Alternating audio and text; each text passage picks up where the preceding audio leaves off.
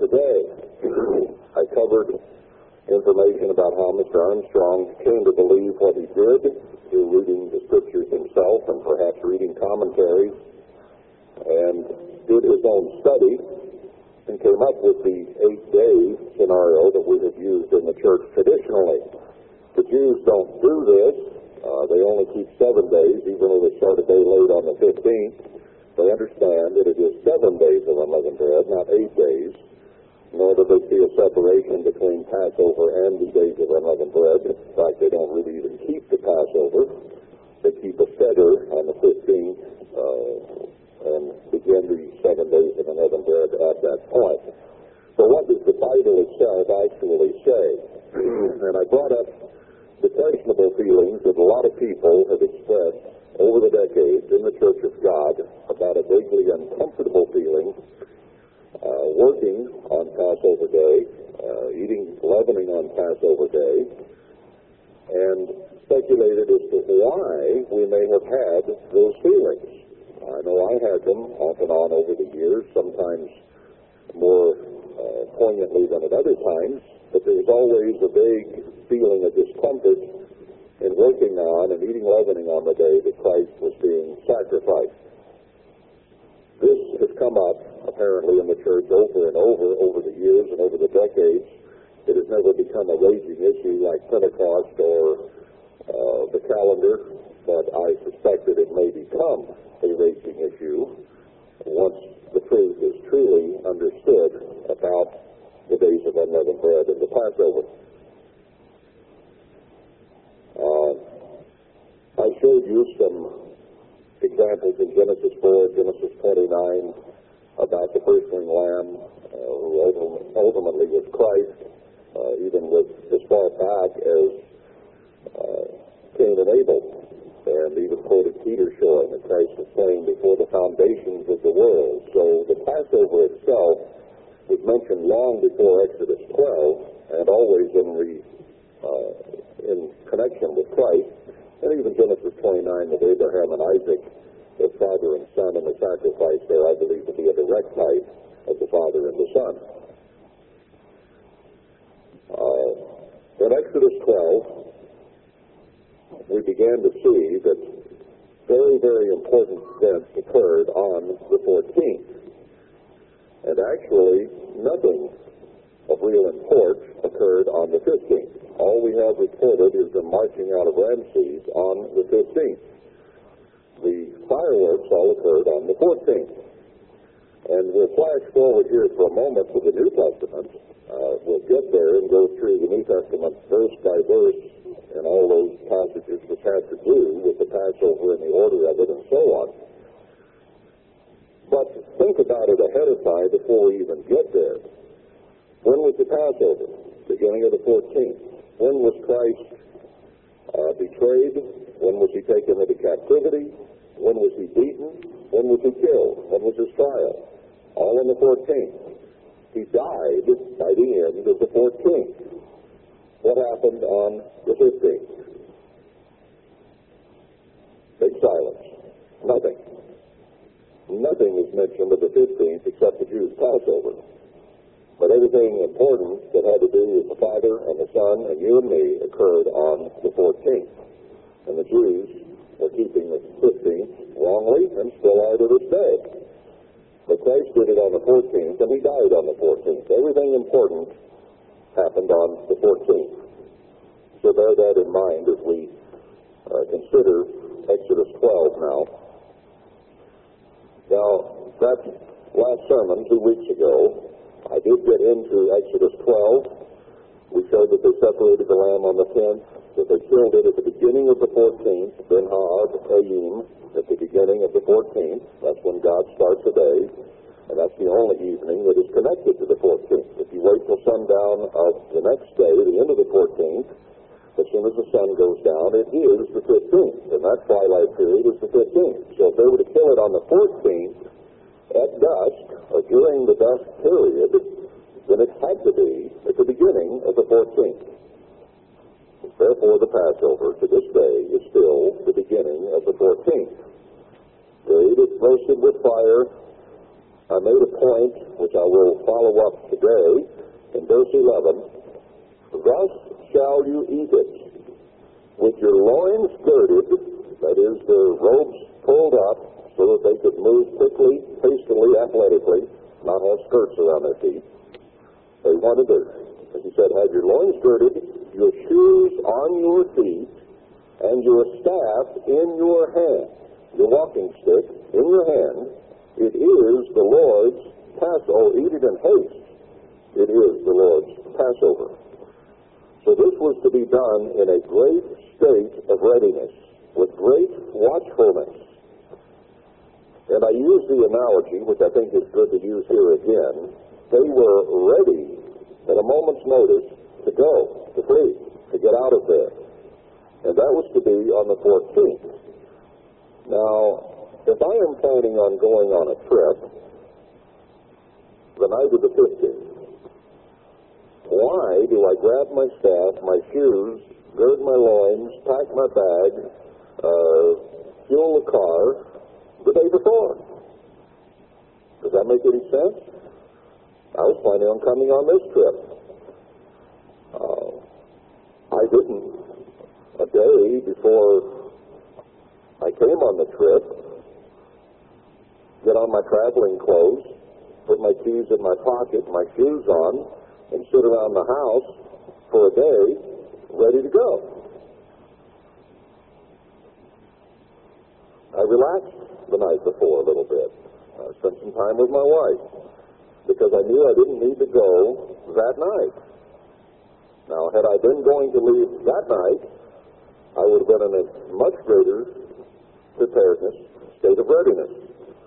So God tells them, keep this Passover in absolute readiness shoes on, loins girded, staff in hand, be ready to go in haste. In other words, your departure is imminent.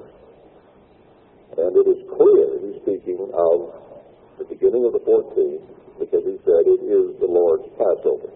So they would be to, to be ready to go at the beginning of the 14th and to be in a state of readiness all night long.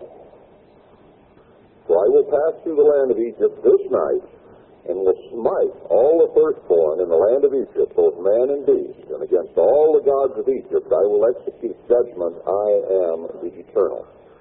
Now remember, that is the night of great signs and wonders, and we're going to examine that a little later on as well, and see what night later scriptures show as important. And the blood shall be to you for a token upon the houses where you are, and when I see the blood, I will pass over you, and the plague shall not be upon you to destroy you when I smite the land of Egypt. This was to be a night of great signs, wonders, and miracles, of smiting all the firstborn, of man and beast. Now notice verse 14, where we left off, and I want to re-emphasize the point that I made at the end of that sermon. And this day, not another day, this day. Nothing has changed here dramatically. We're still talking about the Passover. He just mentioned Passover night when he destroyed the firstborn. So he's saying this day. Now let's emphasize another word here. Not only this day, but this day. In other words, the whole day not just an hour or two the evening before, but the whole day. Passover day is what he's talking about here. And this day shall be to you for a memorial. We tended to overlook that. It is a memorial day, a day to be kept in memory, a day to be memorialized. So it is not only an hour, it is a whole day and it is a memorial day, and you shall keep it a feast to the Lord throughout your generations.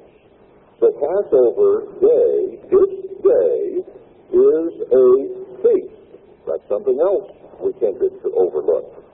In fact, one man told me, there's no way you can call Passover a feast. Well, here it is. You shall keep it, Passover day, both as a memorial and as a feast to the Lord throughout your generations. You shall keep it a feast by an ordinance forever. So it is not only an hour, it is a day, it is a memorial, it is a feast, and it is an ordinance. Those four things are established in this one verse. Completely and totally established in one verse. Now, when we go on through the rest of Exodus 12 and Exodus 13, we must bear verse 14 in mind. That the events talked about in Exodus 12 and 13 relate back to this day, this memorial, this feast, this ordinance. Okay? Now, there is no change of subject here. It says, verse 15, we're still talking about the Passover as a feast. Seven days shall you eat unleavened bread. It doesn't fast forward here to the 15th. It doesn't change the subject. It's still talking about the Passover, right? Doesn't that follow the rules of Hebrew and English and Chinese grammar? Seven days shall you eat unleavened bread. Even the first day you shall put away leaven out of your houses. So whenever this starts, the first day, leaven is to be out. For whosoever eats leavened bread from the first day until the seventh day, that soul shall be cut off from Israel. So whenever this seven days started. It went consecutively straight through. Now, if Passover is a feast, and I'll show you a little later on very clearly that they had to eat unleavened bread on the first, on, on the Passover day. We can prove that. We'll get to that a little later today, I hope. So, is Passover the first day of unleavened bread? Now, so far, I know I haven't proved that, but we'll go on through here, and I think that we can prove that with this chapter and the next, and then we can go to other scriptures elsewhere which underscore it and affirm it more so. And on the first day, there should be an holy convocation. So whatever the first day of unleavened bread is, it is a holy convocation. Now, someone told me that you that there's no way Passover is a holy convocation. Keep your finger here, and I think I turned back here in, that last sermon, but let's review it and reiterate it. Leviticus 23, not just verse 6 now, which people like to go to, but let's read the first verses and get the context. Let's wrest nothing out of context here. The Lord spoke to Moses, saying, Speak to the children of Israel, and say to them concerning the feasts of the Lord. The subject here is established in verse 1 as the feasts of the Lord, which you shall proclaim to be holy convocations. Even these are my feasts. So the subject of this chapter is the feasts of the Lord, and these are holy convocations. Six days shall work be done, but the seventh day is the Sabbath of rest and holy convocation. So the weekly Sabbath is the first one mentioned, and it is a holy convocation. You shall do no work therein. It is the Sabbath of the Lord in all your dwellings. Then he repeats, These are the feasts of the Lord, even holy convocations, which you shall proclaim in their season. In the fourteenth day of the first month at even is the Lord's Passover. This sounds to me like Passover is a holy convocation. It is a feast. We've already established in Exodus 12:14 that Passover is a feast. The whole day is a feast. And we find here that Passover, after the weekly Sabbath, is the first feast mentioned. On the fifteenth day of the same month is the feast of unleavened bread to the Lord. Seven days you must eat unleavened bread. Now, verse 6 is probably the most difficult verse to explain in terms of what I am proposing to you. But I think once we see All the other scriptures put together, Leviticus 23, 6 is going to come into focus. And in fact, some who read verse 20, verse 6 are people who have told me that Passover is not a holy convocation and it is not a feast. And yet we've seen here very clearly that it is both. So we must understand uh, verse 6 in the light of this information. It's not fair to jerk verse 6 out and leave the rest here. So let's not finish with uh, verse 6 as yet. I want to get to that later. And I think that it can be logically explained to match the rest of this. I'm not avoiding it. I'm simply wanting to lay some more background first so that we might understand that verse in the light of verses 1 through 5 and in the light of Exodus 12, 13, Deuteronomy 16, and other scriptures. All right, let's go back to Exodus 12 then.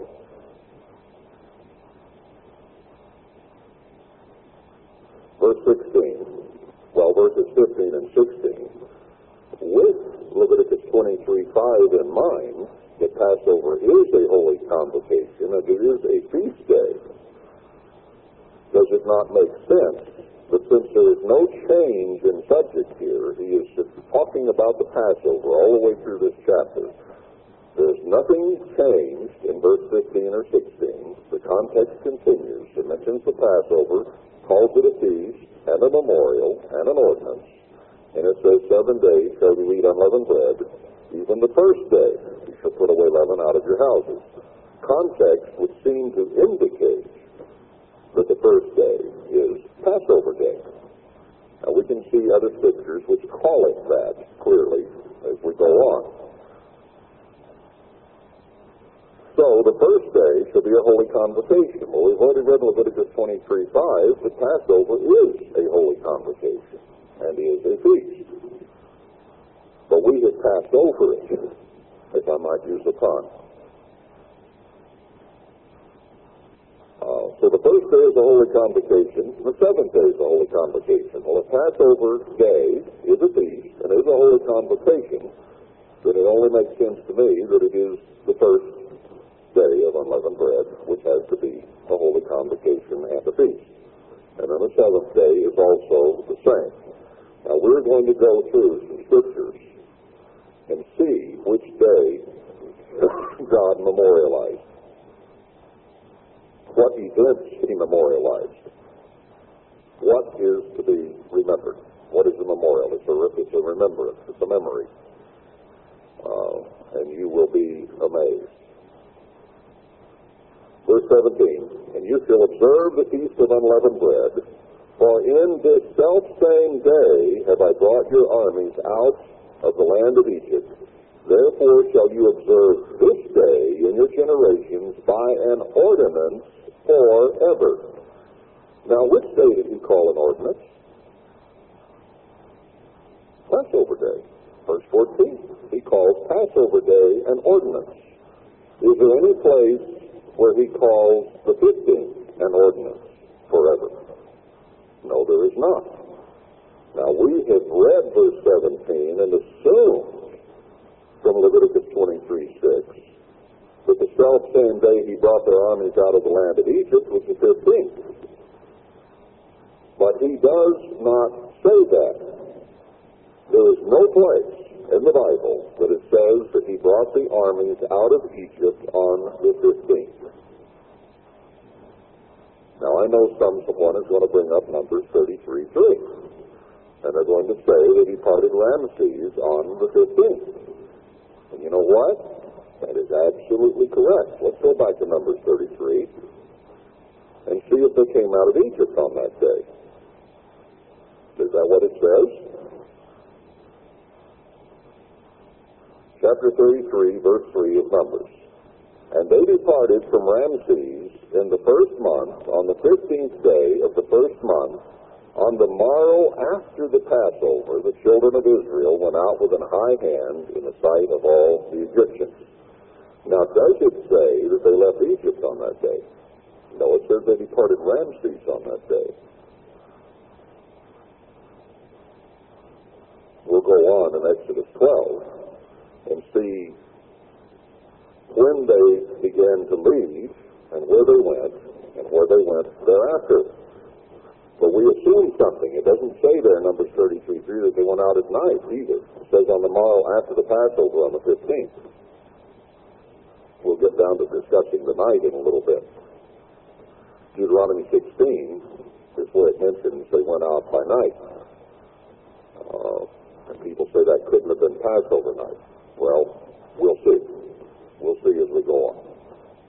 I'm presenting some things to you here because I do know the objections and I do know where people go and I know why we believe what we believe, but I see scriptures that belie what we believe or make a lie out of what we believe. Now, let me go back to my notes here. I don't want to leave some things out. Let's focus for a moment here on self-same day. We'll go on in the context of chapter 12, but let's look at this. Point A, there's been no change in the antecedent of the context here. This whole chapter so far is about the Passover, Passover day, the events that happened on that day. In this self-same day have I brought your armies out of the land of Egypt. All right? Let's go down to chapter 12, well, up to verse 11, and reiterate the point again. On Passover night, they were to be in a state of great readiness. We need to grasp that and going on to the other verses. Now let's go to verse 31.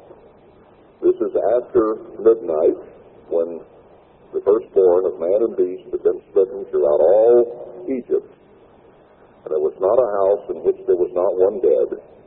Verse 31, and he called for Moses and Aaron by night. Which night? The same night, Passover night. The only night that is introduced in Exodus 12 and 13 is Passover night. Okay? Not the night of the 15th when we observe the night to be much observed and said, Rise up and get you forth from among my people, both you and the children of Israel, and go. Serve the Lord as you have said. When did they get their marching orders? Passover night. God performed a mighty sign and wonder, and with a great power of his hand, he smote all the firstborn of Egypt, and when Pharaoh understood that had happened, and his people were wailing and screaming and crying all across the land, he sent word immediately to Moses and Aaron and said, Get out now. The order to leave Egypt, their release, if you will, the thrusting out, the push by Pharaoh happened on Passover night, not the night to be much observed. He said, do everything you said. Go. Serve the Lord. Go out in the desert. Everything you said to me you wanted to do, go do it. Go now. Also take your flocks and your herds as you have said, and be gone. And bless me also. He just lost his firstborn. And he wanted them gone now. So the order to leave came on Passover night. And the Egyptians were urgent upon the people. Okay? They wanted them gone now. They were urging them to go. I would not be surprised. You see, back in Exodus 11, he said they will surely thrust you out altogether. He said, I'm going to bring one more plague on Egypt, and after that they will thrust you out. All right, the plague came, the killing of the firstborn. When were they thrust out? Immediately. That night. So the official beginning of their leaving Egypt came that night. That's the night they got their marching, marching orders. That is the night that is to be what? Memorialized. That is the night to be remembered. There's nothing that says the 15th is the night to be much remembered. We'll get down to where it mentions that night in a little bit in the context. But in chapter 11, he says, as soon as the firstborn are dead, this one last plague, they will thrust you out. So he said, speak now, ahead of time, in the ears of the people, saying, you will spoil them. And maybe they didn't even begin the spoiling beforehand, I don't know. But he goes on and says, For the firstborn will die, and he'll make a difference between the Egyptians and Israel in verse 7. So that is the night they were thrust out. And it is today that the Egyptians. Those Egyptians were so scared, so frustrated, they said, we all be dead men. Maybe they even brought their earrings, their jewels, their gold, their silver, all their precious things to the doors of the Israelite houses where people were in keeping the Passover. They may have knocked on the door and said, Here, take our jewels. Go, leave. Because Pharaoh had said, Go now, go tonight. And then the people themselves were urgent upon them. They had the same attitude Pharaoh did. Get out of here. Go away, please, hurry. We're all, we're all going to be die, dead. That's in verse 33. The Egyptians were urgent upon the people that they might send them out of the land in haste. Were they told to eat the Passover in haste with their shoes on and their staff in their hand? God knew they were going to be ordered out that night. For they said, We be all dead men. Our firstborn are all dead. We're all going to die. Get out of here now. Hurry. Urgent. Haste. That is the night of haste. That is the night the Egyptians would remember. The firstborn died. And we'll see that that is the night Israel remembered as well. And the people took their dough before it was leavened, their kneading troughs being bound up in their clothes upon their shoulders. Did they have unleavened bread on Passover day? No, they were thrust out that night. God brought them out by night. He got their deliverance that night. And they put their kneading troughs on their backs and left. Now the question will come up, did they stay in their houses until morning? They've been told stay in until morning. Uh, Pharaoh sent word by night, told them leave now. Did they stay in till sunup? I don't know. How do you define morning? The word for morning here basically means sunup. Uh, did they understand it that? We speak of in the morning. Do we, do we specify sunup unless there's a particular reason to be there till sunup? Or is three, four, five in the morning when people get up in the morning sometimes to go to work? Uh, that is a point I think that could be argued back and forth, and I don't. I think it's moot, really. It doesn't really matter whether they waited till they first saw the very first sign of light, or whether it was where you could see each other, or whether the sun actually was coming up. But the order to come, the thrust came in the night. As soon as Pharaoh got word and heard, he sent word for them to get out. So the official leaving by night came Passover night. And as soon as they legally could, whenever that was, they grabbed their kneading troughs, they grabbed their children, they saddled their ass, they grabbed their camel, they packed their stuff, they took the things from the Egyptians, and they left immediately. The Egyptians hastening them on. Go, go. They were probably standing around. Get out of here. Until they actually left. The land of Goshen was quite large. Uh, I've seen estimates of 300 square miles. And there were maybe two, three million of these people. They had decided ahead of time where to go to gather to begin their march. They spent all that day, most of them, walking. walking away from their homes, walking away from their farms, walking away from their brick molds, walking away from everything that they owned in Egypt except what was on their backs and the backs of their animals. They spent that day going to Ramses.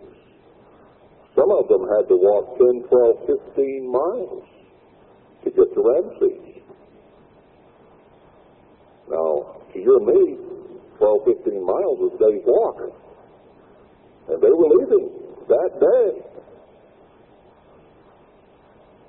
Now, it does say, and we'll go back and pick it up, that they left Ramses to go to Succoth on the 15th. I have no problem with that. Let's say they were leaving Egypt. But they had already left their homes and everything dear to them on the 15th, had their kneading troughs on their backs, and were marching away from home to go to Ramses. Now there's where they lined up in ranks of five and marched out, as I think it's chapter 14 tells us. So that was the gathering point to march together. But all the 14th, they marched apart.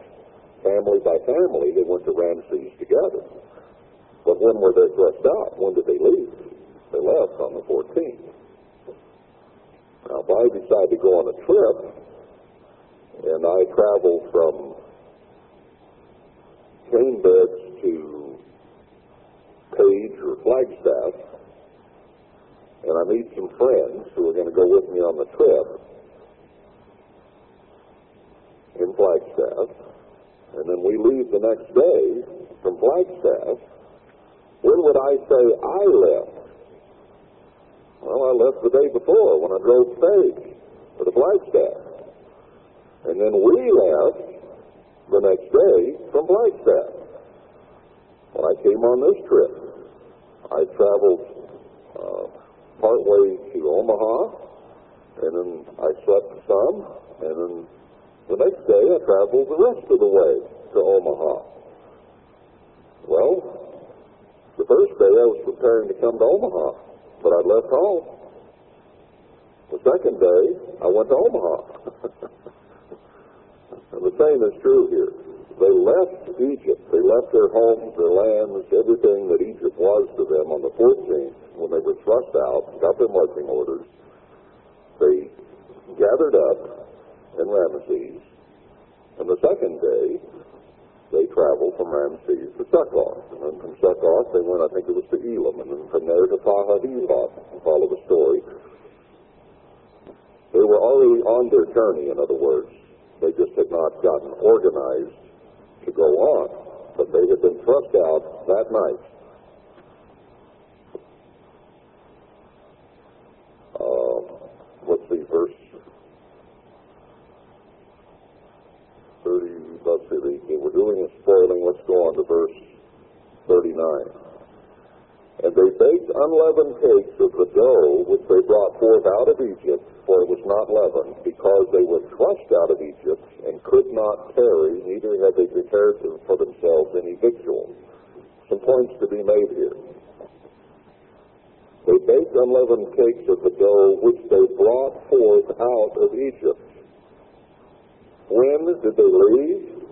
They were thrust out on the 14th. It says here, because they were thrust out. And they baked unleavened bread. They didn't have any leavened bread on the 14th. They carried their kneading troughs on their backs and were thrust out on the 14th. And then they baked unleavened bread when they had a chance. It was not leavened. They ate no leavening. Remember, they'd eaten the Passover without leavening, no leavening and bitter herbs.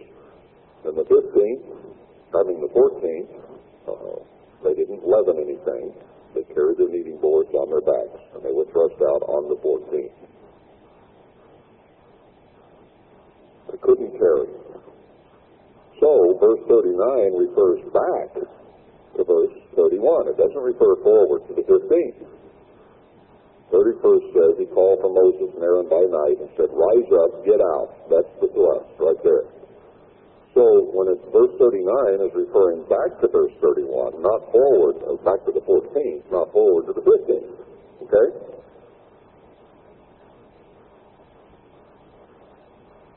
Now let's go back and go through the rest of this. I know that it says uh, right there in verse 37 that they left Ramses. We read that in Numbers 33 3. We'll get to that in a moment in, in the context as we go on, and I'll explain that. All right, the self same day I brought your armies out of the land of Egypt. When did God turn them loose? Well, the night he killed the firstborn. That's what turned them loose. He had had those other nine plagues up to that point, and Pharaoh's heart was always hardened, wouldn't let them go. And on that last miracle, on that last show of God's powerful arm, that is when they were released. That day, the self same day he brought your armies out of the land of Egypt. Therefore shall you observe this day in your generations by an ordinance forever. Now, which day did he call an ordinance? Verse 14, he called Passover Day an ordinance. So it's speaking of the same day that is the ordinance. There aren't two ordinances, two days that are ordinances, two days that are memorials, two days that are a feast, and two days that are a holy convocation at the beginning of the days of unleavened bread. Only one. And he's already said in verse 14 that the 14th is that day. Now, what about the counting of this ordinance? In the first month, on the 14th day of the month, at evening. Now, which evening is there on the 14th? There's only one evening that belongs to the 14th the day it began, or the, the, the time it began. When did the 14th begin? When did any day begin? Have you ever read Genesis 1? Let's go back to the first time God mentions days. we have to go back to the original source, and the first thing God said about something, which I agree in principle is correct. Verse 5 the first day, the evening and the morning were the first day. Now, which evening belonged to the first day? Fairly simple, isn't it? Day begins with the evening. So the evening is the first part of the day, and the morning is the second part of the day. The dark part is the first part of the day, the daylight part is the second part of the day. Then he comes and explains what the second day is in verse 8. The evening and the morning were the second day. So he's establishing a pattern. The day begins with the evening, the dark part, it ends the day part, and the next evening at sundown begins the second day. The next day, or the next day begins the next evening at sundown. And he goes through that six times to show the pattern. A day starts at sundown and ends at the next sundown. So the next sundown belongs to the second day. First sundown belongs to first day. Second sundown belongs to second day. Third sundown belongs to third Sunday. Sunday. uh, third day. Okay, that's the way God counts. So here in verse 18, in the first month on the 14th day of the month. So the day that we're talking about is on the 14th in this context. Now people will read this and say that no, this begins at the end of the 14th, begins the 15th, and goes 15th through 21st, seven days, as the days of unleavened bread. Now, there are several things wrong with that. Number one, we're still talking in the context of the Passover here, and the days of unleavened bread, and the Passover being the first day of unleavened bread, the holy convocation, the ordinance, the memorial, the feast. But it says on the 14th day of the month. Well, as soon as the 14th ends, what begins? sundown, the end of the 14th, begins the 15th. Okay? So if you begin it at sundown at the end of the 14th, that's not on the 15th, is it? That's on the 15th. This is an important thing for us to grasp. In the first month, on the 14th of the day at even. So this has to be the evening that is the 14th. And the only evening that is the 14th is sundown, the end of the 13th, begins the 14th. That is the only evening that belongs to the 14th. The next sundown belongs to the 15th. So if you begin counting on the 14th day of the month at even, just like you kept the Passover on the 14th at even or at Ben Ha'arbayim, the only difference between Arab here and Ben Ha'arbayim is that Arab means sundown. Ben Ha'arbayim means from sundown until dark. And the only time that either of those applies to the 14th is at the beginning of the 14th because sundown, the end of the 14th, is the 15th. Arab is the beginning of the day at sundown.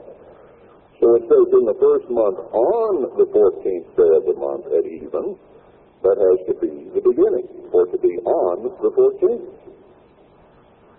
You shall eat unleavened bread until the one and twentieth day of the month at even. When is the evening of the 21st? At the beginning of the 21st. Remember Genesis 1, the evening and the morning of the first day, the evening and the morning of the second day.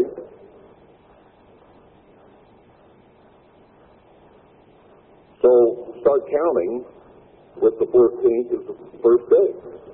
14th, first day, 15th, second day, 16th, third day, 17th, fourth day, 18th, fifth day, 19th, sixth day, 20th, seventh day. Seven days of unleavened bread. So you have to count the 14th. Now, Mr. Armstrong went through this very same thing with Pentecost. Remember Leviticus, Leviticus keep your finger here. Go to Leviticus 23 for a moment. Uh, verse 15. And you shall count to you from the morrow after the Sabbath, from the day that you brought the sheep of the wave offering, seven Sabbaths shall be complete.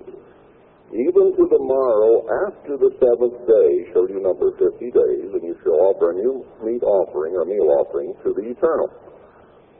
Now he went through years and years of confusion and talked to scholars in Jerusalem and New York and L.A., Jewish scholars, trying to figure out how to count this. Do you do you have the Sabbath and then Sunday and count from Sunday, or do you count including Sunday? In other words, the the argument in his mind was do we have inclusive or exclusive counting? And he came down on the side of inclusive counting. That is, you included Sunday as the first day. You didn't count out from Sunday starting with Monday. Now that is inclusive counting. Now you can't have it both ways. You've got to count the Passover the same way, or you've got to start counting Pentecost exclusively from Sunday. Follow? Now, he came down on the right side of that one. There's still some people who think you count exclusively. You don't count Sunday, you count the next day. And that's where some people are trying to count Leviticus, I mean, Exodus 12. You don't count the 14th, you start the next day, even though it says on the first, uh, or on the 14th. Now, it's easy to prove that Mr. Armstrong was right in counting inclusively with Sunday. Because when was Christ offered? He was offered on Sunday. So that's the first day. Now let's prove this further. Uh, with the Day of Atonement, it shows how to count. Verse 27. Also on the tenth day of the seventh month, there shall be a Day of Atonement. Now what day are we addressing here? The ninth or the tenth? We're addressing the tenth. On the tenth day of the month, there shall be a day of atonement. It will be a holy uh, convocation, and so on. It is the Day of Atonement, verse uh, 28, and describes it more. But let's go on down to verse 31. You shall do no manner of work. It shall be a statute forever throughout your generations and all your dwellings. It shall be to you a Sabbath of rest, and you shall afflict your souls. And he tells you how to count it.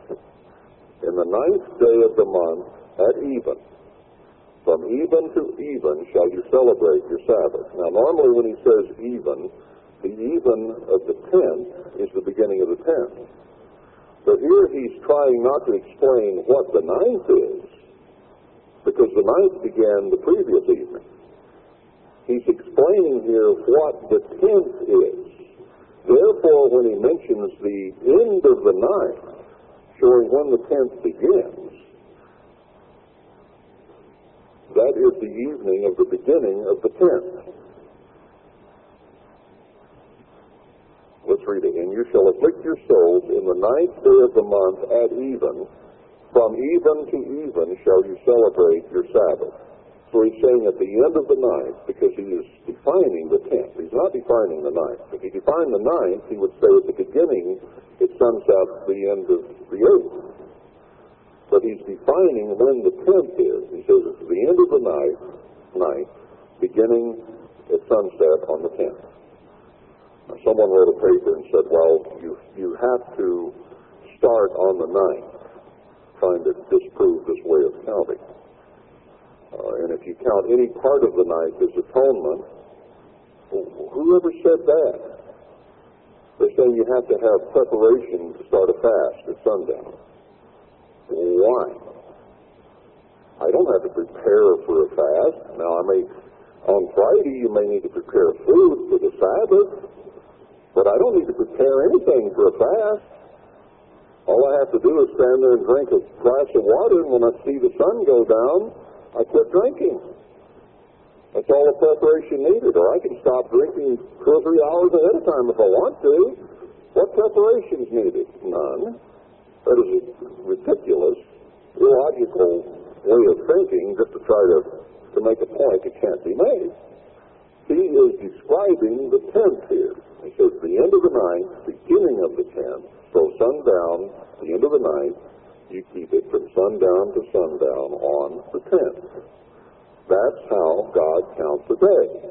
So back in look at Exodus 12, when he says, on the 14th at even, it has to be on the 14th, therefore it has to be the beginning of the 14th.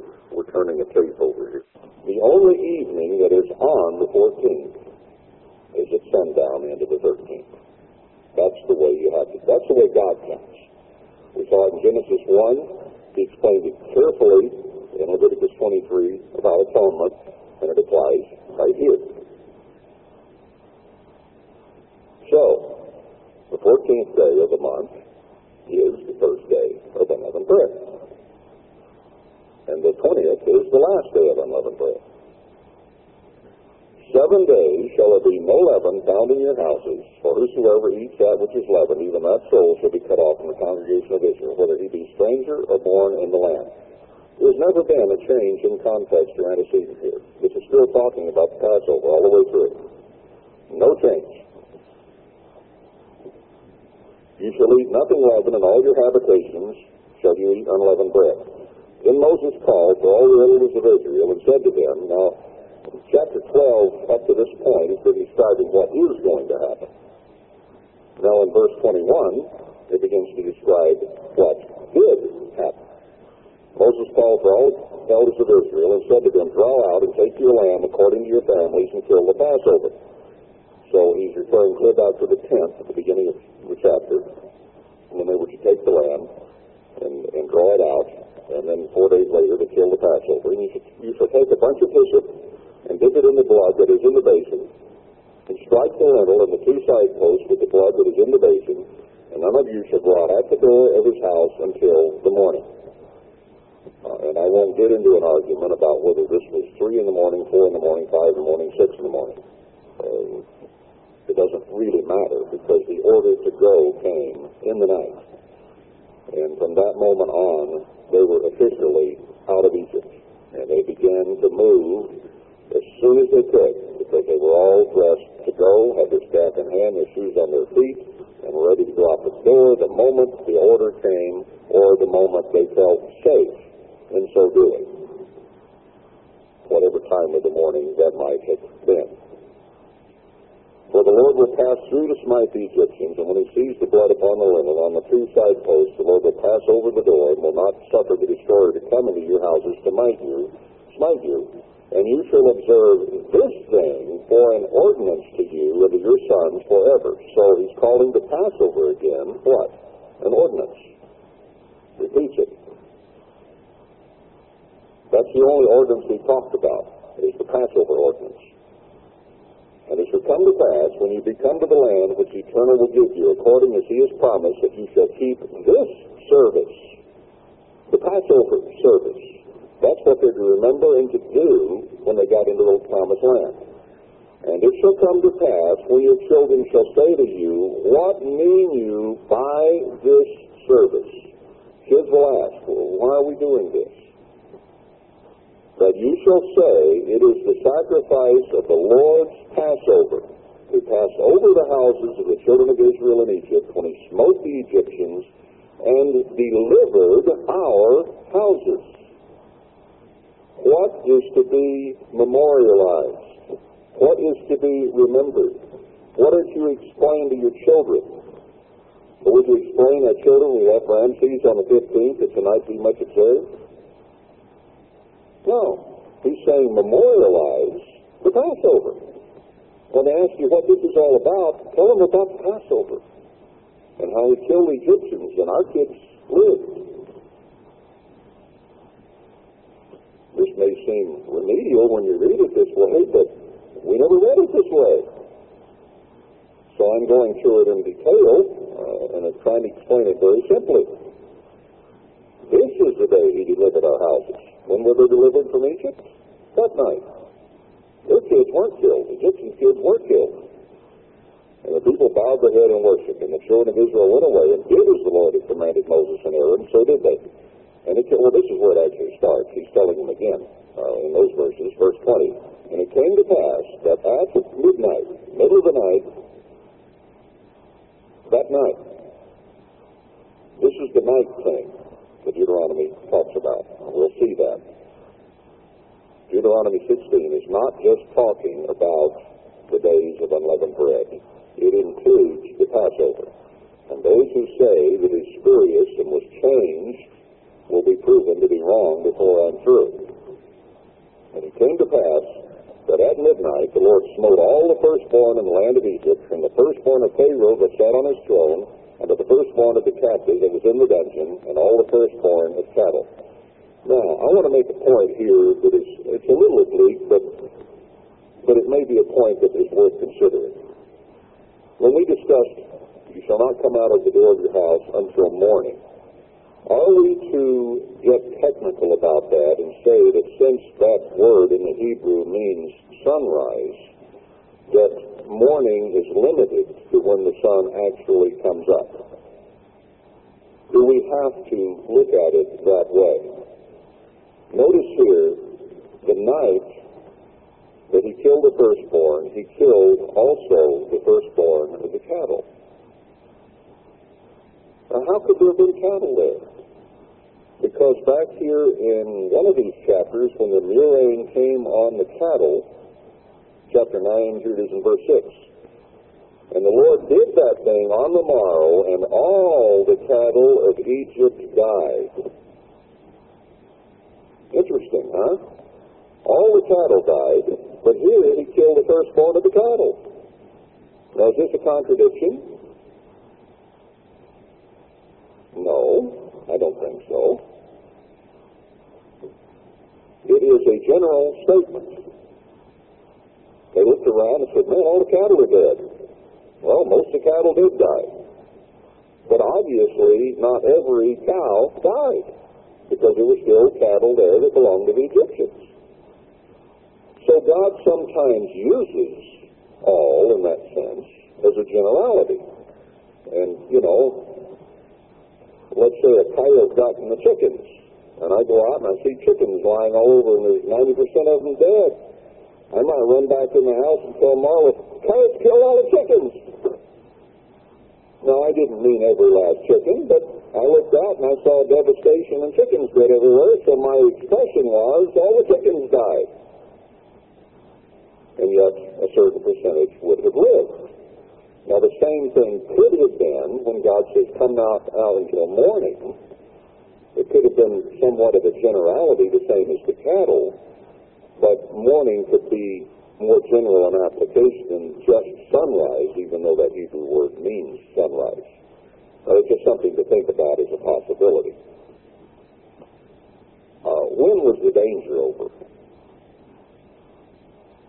See, when God passed through and killed all the firstborn, and the Egyptians began to scream and wail, the Israelites who were anticipating this knew that that deed had been done.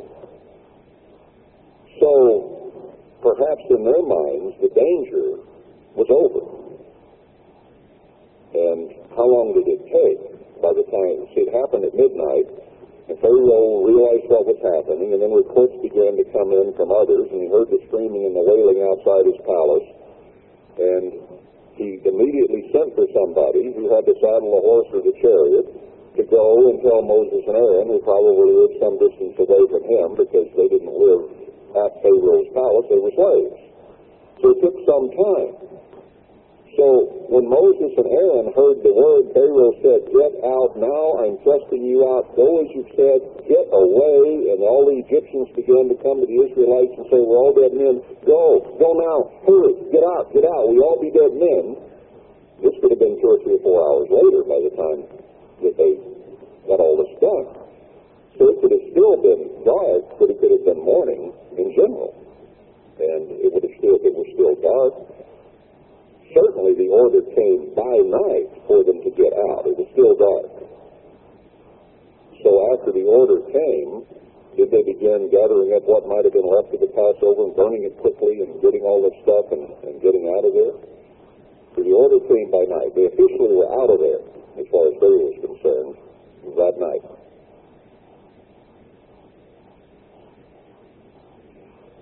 All right, verse 20. And it came to pass that at midnight the Lord smote all the firstborn in the land of Egypt, from the firstborn of Pharaoh that sat on his throne to the firstborn of the captive that was in the dungeon, and all the firstborn of cattle. So generally all the cattle had been killed in the murrain, but some existed until this point, and even some existed after this, because it was the firstborn of the cattle that was killed. So there's some cattle left, even though all had been killed.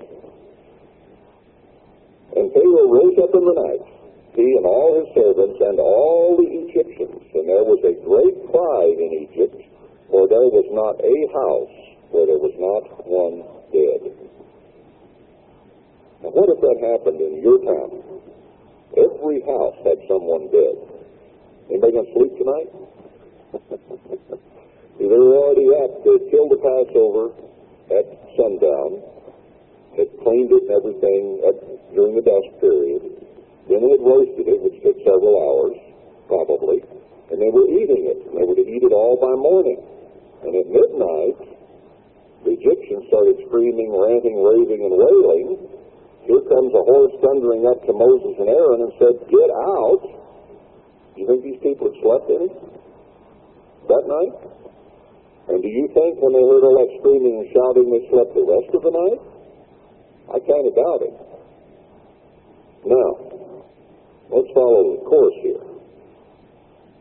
People normally go to bed on the night of the 13th, and they get up on the morning of the 13th, and they go about their business all day long. Okay? And then the 14th came, they killed the Passover, and they were up all night that night. And even if they didn't go out until the sun actually came up, they were sitting there ready to go just as soon as they thought it would be safe. So they weren't sleeping. And then they walked all the way to Ramses with their flocks and their herds and grandma and everything else involved all day long on the 14th, so they didn't get any rest on the 14th. Now they've been up the 13th, they've been up the night of the 14th, they've been up all day the 14th, marching, trying to take care of the kiddies and everything. That'll wear you out. Now they come to Ramses, the end of the 14th, beginning of the 15th. Did they march out of Ramses that night? Not unless they had a cattle prod on them, they didn't. Man, they were beat by then. They'd been up all day the 13th, all night the 14th, marched all day the 14th, came to Ramses. I submit to you that they lay down and went to sleep. Next morning, they got up, right, lined up in ranks of five, and left that morning. But leaving at night had occurred on the 14th. So they slept the night of the 15th, and then got up, lined up, and left Ramses on the 15th, the morrow after the Passover. It says they left Ramses. Not the night, but the morrow after the Passover.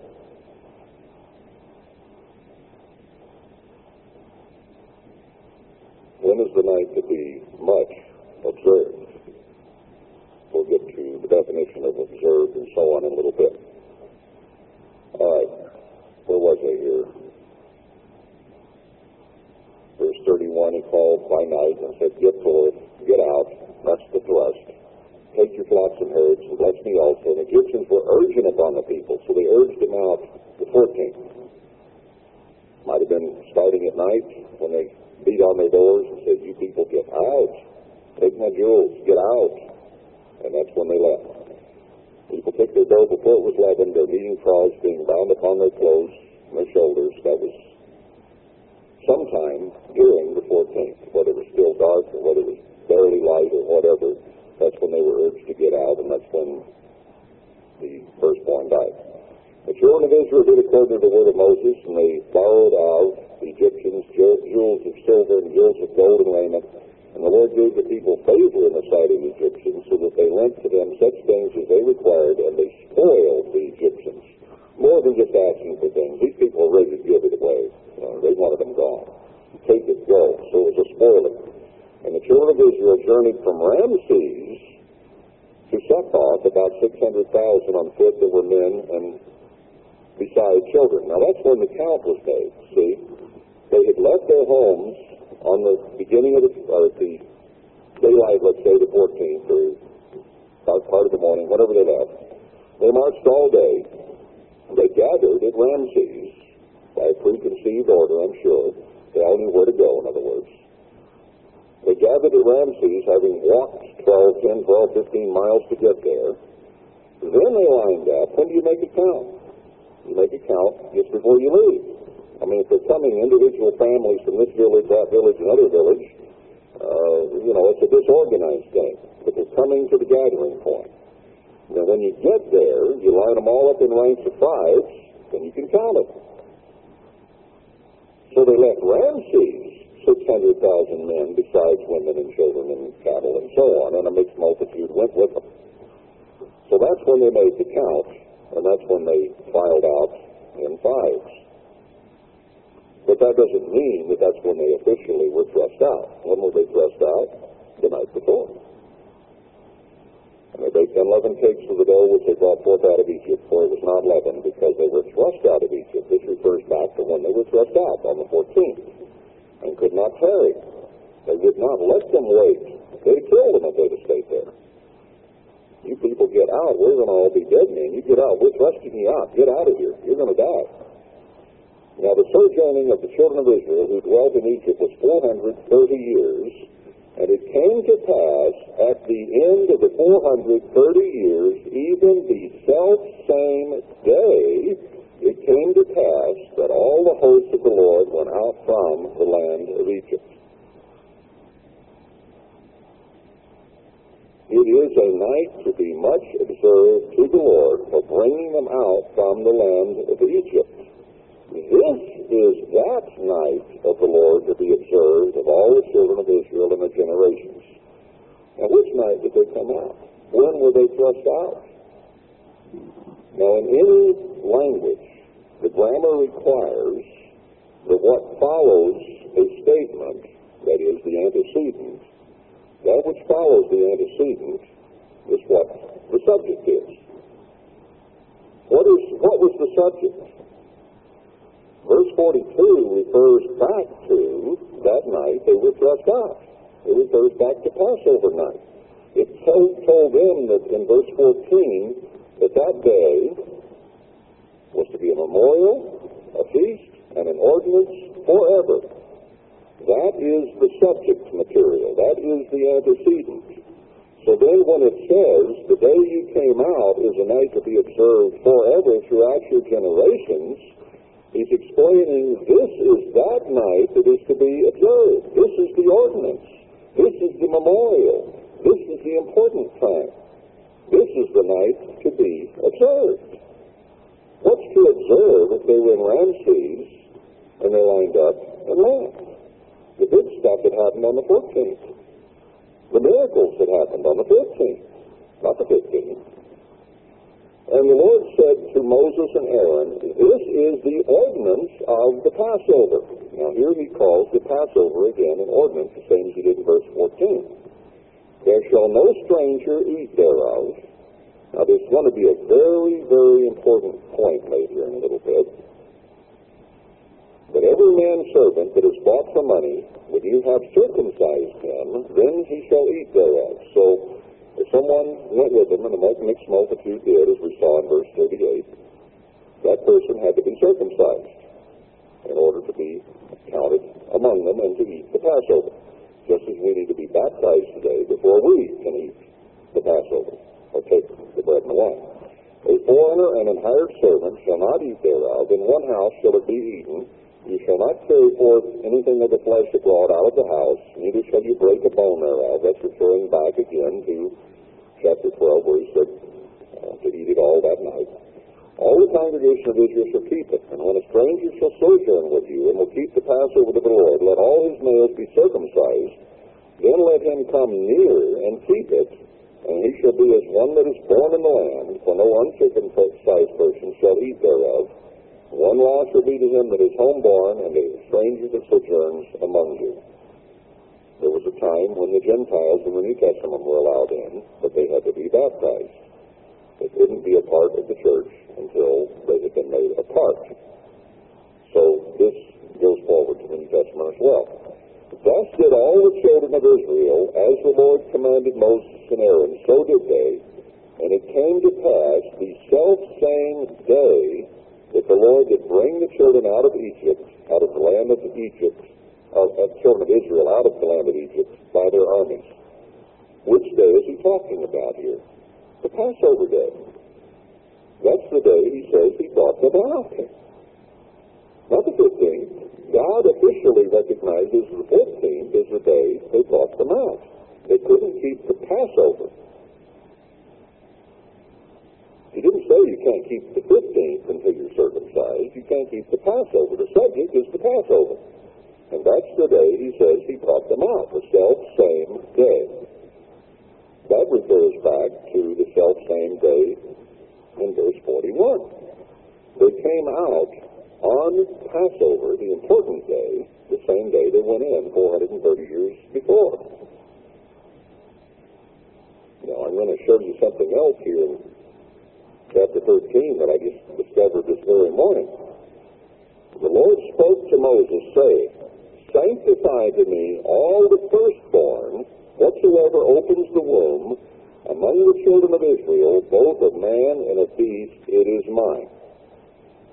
All right. He's going to set he's going to set aside the firstborn. Now, what was Christ? He was the first of the firstborn. The 14th is important to the firstborn. And we are the first fruits of the, you know, those who follow the first of the firstborn. And the 14th is important to Christ, the day he killed, and it's the day that our salvation then became possible. And Moses said to the people, Remember this day. Which day? The day that sanctifies the firstborn. Remember this day in which you came out from Egypt, out of the house of bondage, for by strength of hand the Lord brought you out from this place. There shall no leavened bread be eaten. Now, which day is this day? The day he brought them out of bondage, and by strength of hand. Now, when did he show his strength of hand? Passover night. That's the night he killed all the firstborn. That's his strength of hand. Did he have to have a strength of hand to bring them out of Ramses on the 15th? No. They had already been delivered. They had already been thrust out. They had already marched away from their homes and gathered there, and all they had to do the next morning was get up and walk. There was no miracle required for that. Now, I want to compare Numbers 9, verse 16. This will blow your socks off. Numbers 9,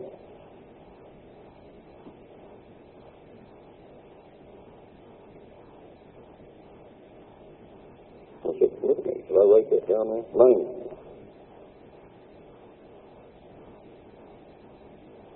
Oh, wait a minute, I've got it written down here. I give you a dramatic lead in, and then I can't find it. Numbers 8. Excuse me.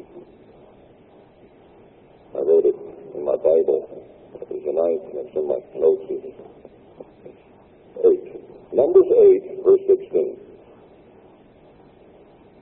For they are wholly given to me from among the children of Israel, instead of such as open every womb, even instead of the firstborn of all the children of Israel have I taken them to me. So he's going to say, instead of lambs and goats, what's important to him is the firstborn of the people. Okay? For all the firstborn of the children of Israel are mine, both man and beast, on the day that I smote every firstborn in the land of Egypt, I sanctified himself, or sanctified him for myself. He says here, the firstborn was sanctified on the day he smote the firstborn. That's the 14th. That's the night of the 14th. That's when the firstborn became his. And of course, that's when Christ was crucified, was on the 14th. Now, flip back to chapter 13 and see this. Most, he said, sanctify the firstborn, in verse 2, of man and beast, it is mine. And Moses said to the people, Remember this day in which you came out from Egypt out of the house of bondage. So God says here that the firstborn were sanctified on the day they came out. When does Numbers 8 say they were sanctified? On the night he killed the firstborn. That tells you that God officially calls the night they came out the 14th. Absolutely undeniable. No way of getting around that one. The night that the firstborn was sanctified is the same night that he slew the firstborn, and it is the same night that he brought them out. No getting around it. Absolute, undeniable proof.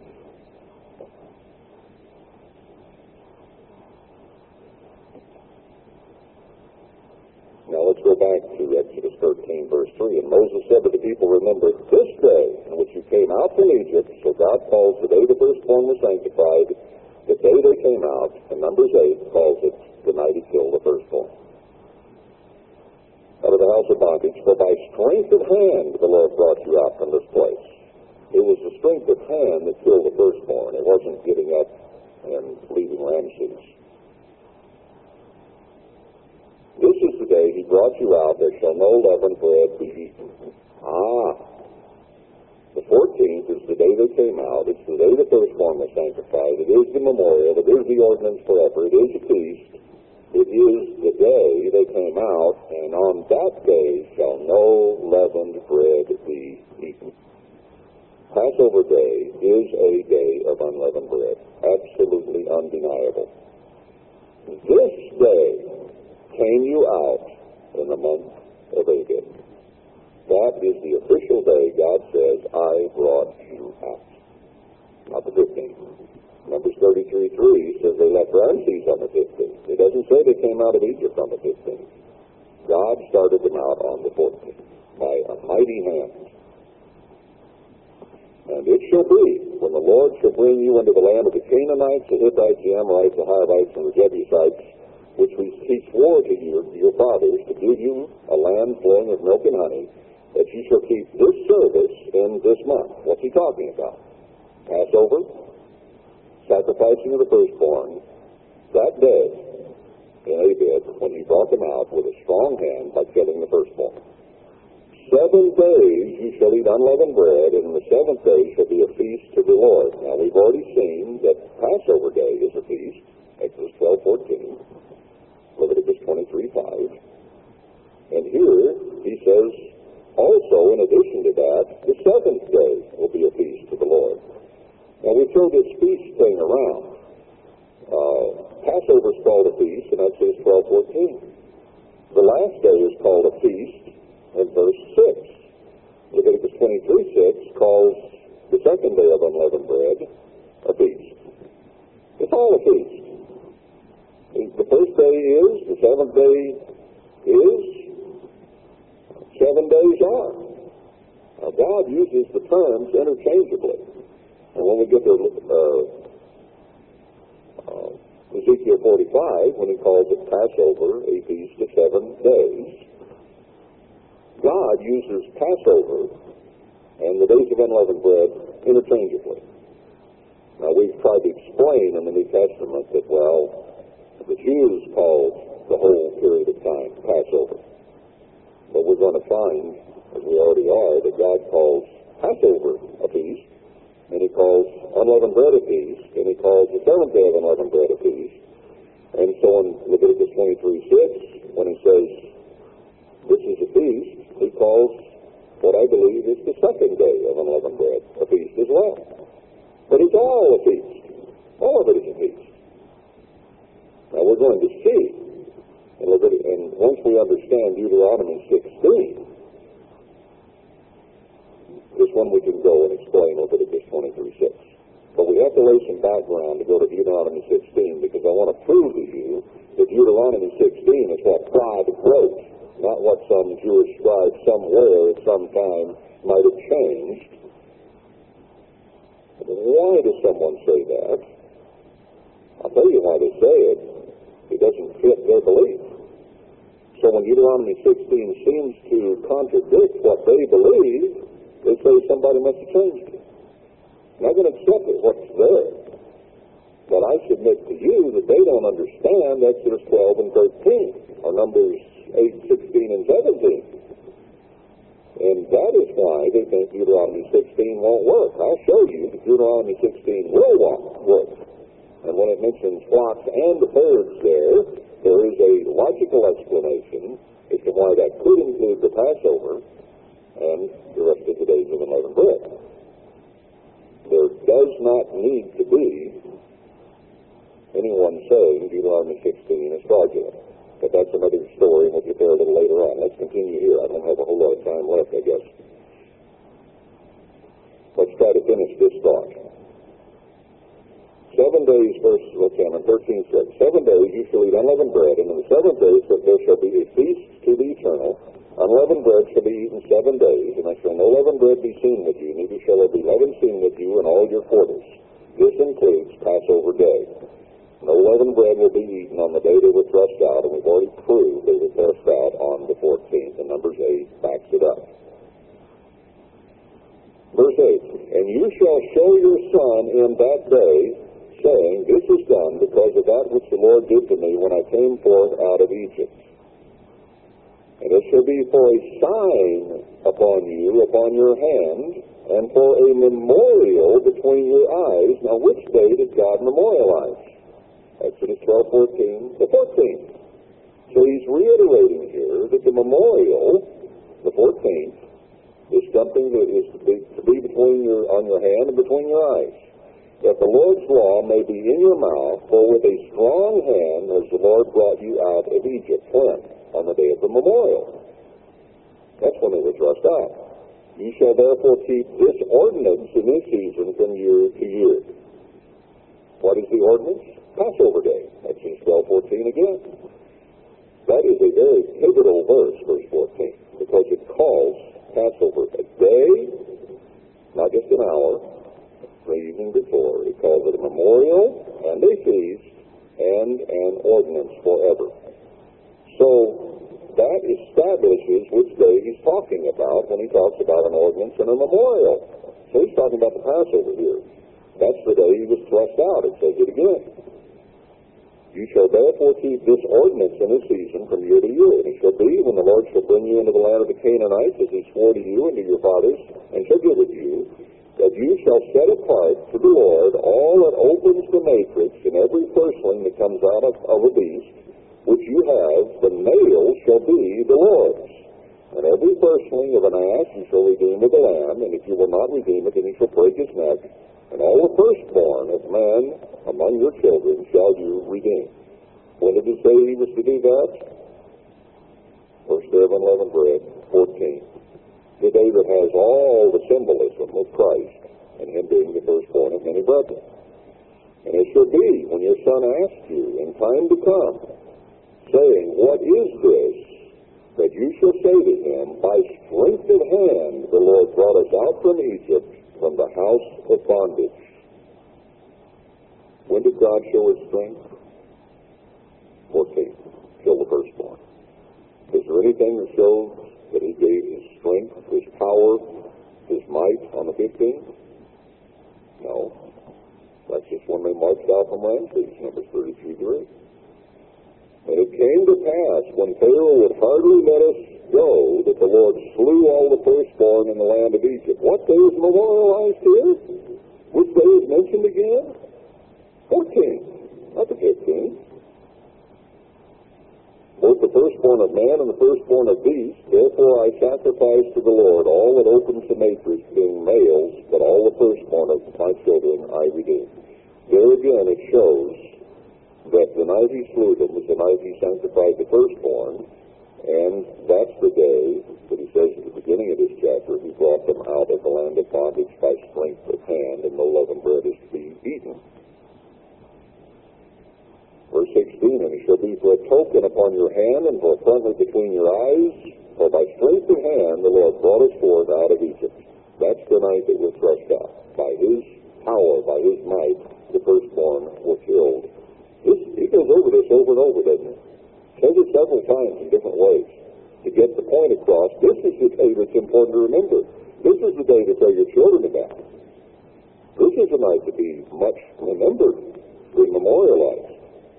And it came to pass, when Pharaoh had let the people go, that God led them not through the way of the land of the Philistines, although that was near. But God said, Lest peradventure the people repent when they see war and they return to Egypt. But he led them to the Red Sea, and they went up harnessed, or in ranks of five, as my margin says, out of the land of Egypt. So they went to Ramses, that's on the 14th, probably camped there, maybe the 14th, uh, 15th, and then got up and left on the 15th. But there's no fireworks, there's no miracles, there's no wonders. They just left. But they were dressed out on the 14th. And Moses took the bones of uh, Joseph and so on. Verse 20, and they took their journey from Succoth and, and camped in Etham. So they went from uh, their homes on the first day to Ramses. Second day, they went from Ramses to Succoth. Third day, they went from Succoth to Etham on the edge of the wilderness. And God went before them by a pillar of cloud to lead the way during this period of time, and by night a pillar of fire to give them light, and he didn't take it away. Then they went on down and camped at Pi-hahiroth between Migdol and the sea, over against Baal Zephon, and from there they went across. Now I submit to you they left Egypt, were thrust out on the 14th, began their journey, and got organized in Ramses and went out harnessed on the 15th. And probably by the seventh day they were camped at the Red Sea, and that's the day they crossed it. So you have two very important days. The first day is Passover Day. That would be the first Holy Convocation. Then you have a very important event that occurred on the seventh day to cross the Red Sea. Now I'm I'm interpolating this into the story. I don't it's hard to follow this and say that it was the seventh day. But all symbolism would point to it. There were two major events. The killing of the firstborn that sprung them, and the crossing of the Red Sea that killed Pharaoh and delivered them. Those are the two days that are important. Now, I don't have time to do it today, because I'm about out of time. Uh, I wanted to get to it, and I can't, but I'll pick it up next week, God willing, and we're going to see some scriptures that are going to absolutely emphasize this and prove it. That those were the days that were to be memorialized. Those are the two days that are mentioned throughout the rest of Scripture as being important. 15, never mentioned. 14, and when he did kill the firstborn, and the seventh day of unleavened bread, when they went across the Red Sea, I think. Those two are remembered throughout Scripture. What did God memorialize? We'll pick it up there next time.